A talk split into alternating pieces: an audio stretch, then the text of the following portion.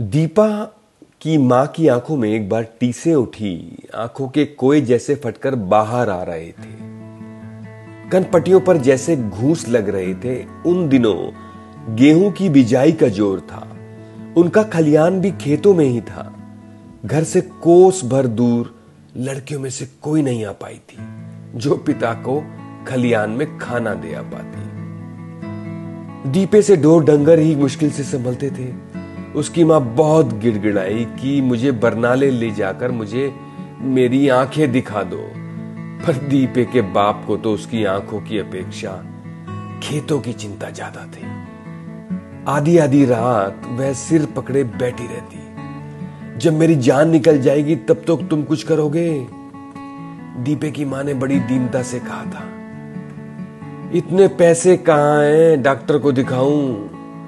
तू आज रसोट डालकर देख, दीपे के बाप ने विवशता से उत्तर दिया। और उसी रात दीपे की माँ ने रसौत और उसमें थोड़ी सी अफीम भी घोलकर आँखों में डलवा ली। उसकी आँखें तो जैसे जल ही गई, पसीना छूट गया। उसने पीड़ा से ओठ भींच लिए। जैसे आँखें बाहर निकलने को हुई। सारी रात वह चारपाई के पाए से सिर लगाकर बैठी रही। लाचार अगली सुबह उसे डॉक्टर के पास ले जाना पड़ा। दीपे के बाप के जेब में उस समय विष खाने के लिए भी पैसा नहीं था। गेहूँ निकालने पर पचास देने का वादा करके किसी बनिया से चालीस रुपए लिए और वे बना ले गए। दीपे की माँ का दर्द तो दूर, पर नज़र एक चौथाई भी ना रही।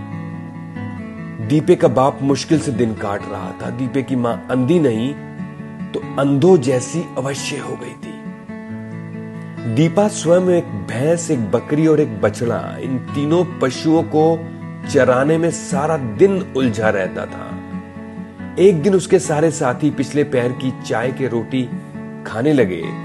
दीपे ने कपड़े के चिथड़े में से बासी रोटी निकाली, जो रात से सनी हुई थी। रोटी से राख नहीं झाड़ी अंधी माँ के बेटे, एक लड़के ने ताना कसा। दीपे की आँख में पानी आ गया। उसने नज़रें झुकाकर सूखी कसैली रोटी चाय के साथ पेट में ठूस ली। इस बार बारिश अच्छी हो गई थी और इससे बढ़कर और ज़रूरत भी नहीं थी। सावन की मंडी बरनाले में काफ़ी भरने वाली थी। दीपे के तीन चार दोस्तों ने सलाह की कि मंडी में चला जाए। दीपे ने बहुत जिद की। कि मुझे अपने बछड़े के लिए घुंघरू लाने हैं, पर उसके बाप ने बड़ी मुश्किल से एक अठन्नी दी। और एक रुपया उसने अपने पास पहले ही बचा के रखा था। तीन चार साथियों के साथ वह बरनाले चला गया।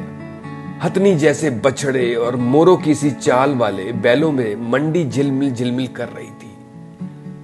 किसी ने घुंघरू लिए, किसी ने गानी, किसी ने बकरी की झांझरें ली मगर दीपे ने सारी मंडी छान मारी। उसे कोई चीज़ ही ना पसंद आती थी।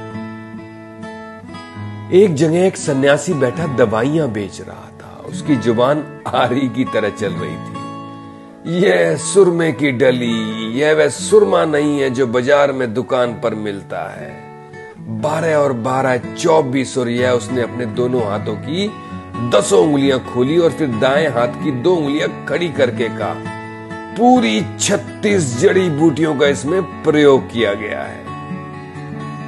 एक ही फुहार में सांस ले लेने वाले काले नाग के मुख में इसे पूरे सवा महीने रखा गया है और फिर जल में धोया गया है। नए खरल में घिसकर तीन दिन रात इसे आँखों में डालिए। सफ़ेद मोतिया बिंद की जड़ खत्म। सात दिन डालो तो काला मोतियाबिंद सुई में धागा डालो, नज़र को तेज करेगा। चलती हुई चींटी को देखो। अंधे पुरुष नेत्रवान हो जाएँ। एक डली की कीमत सिर्फ़ आठ आने।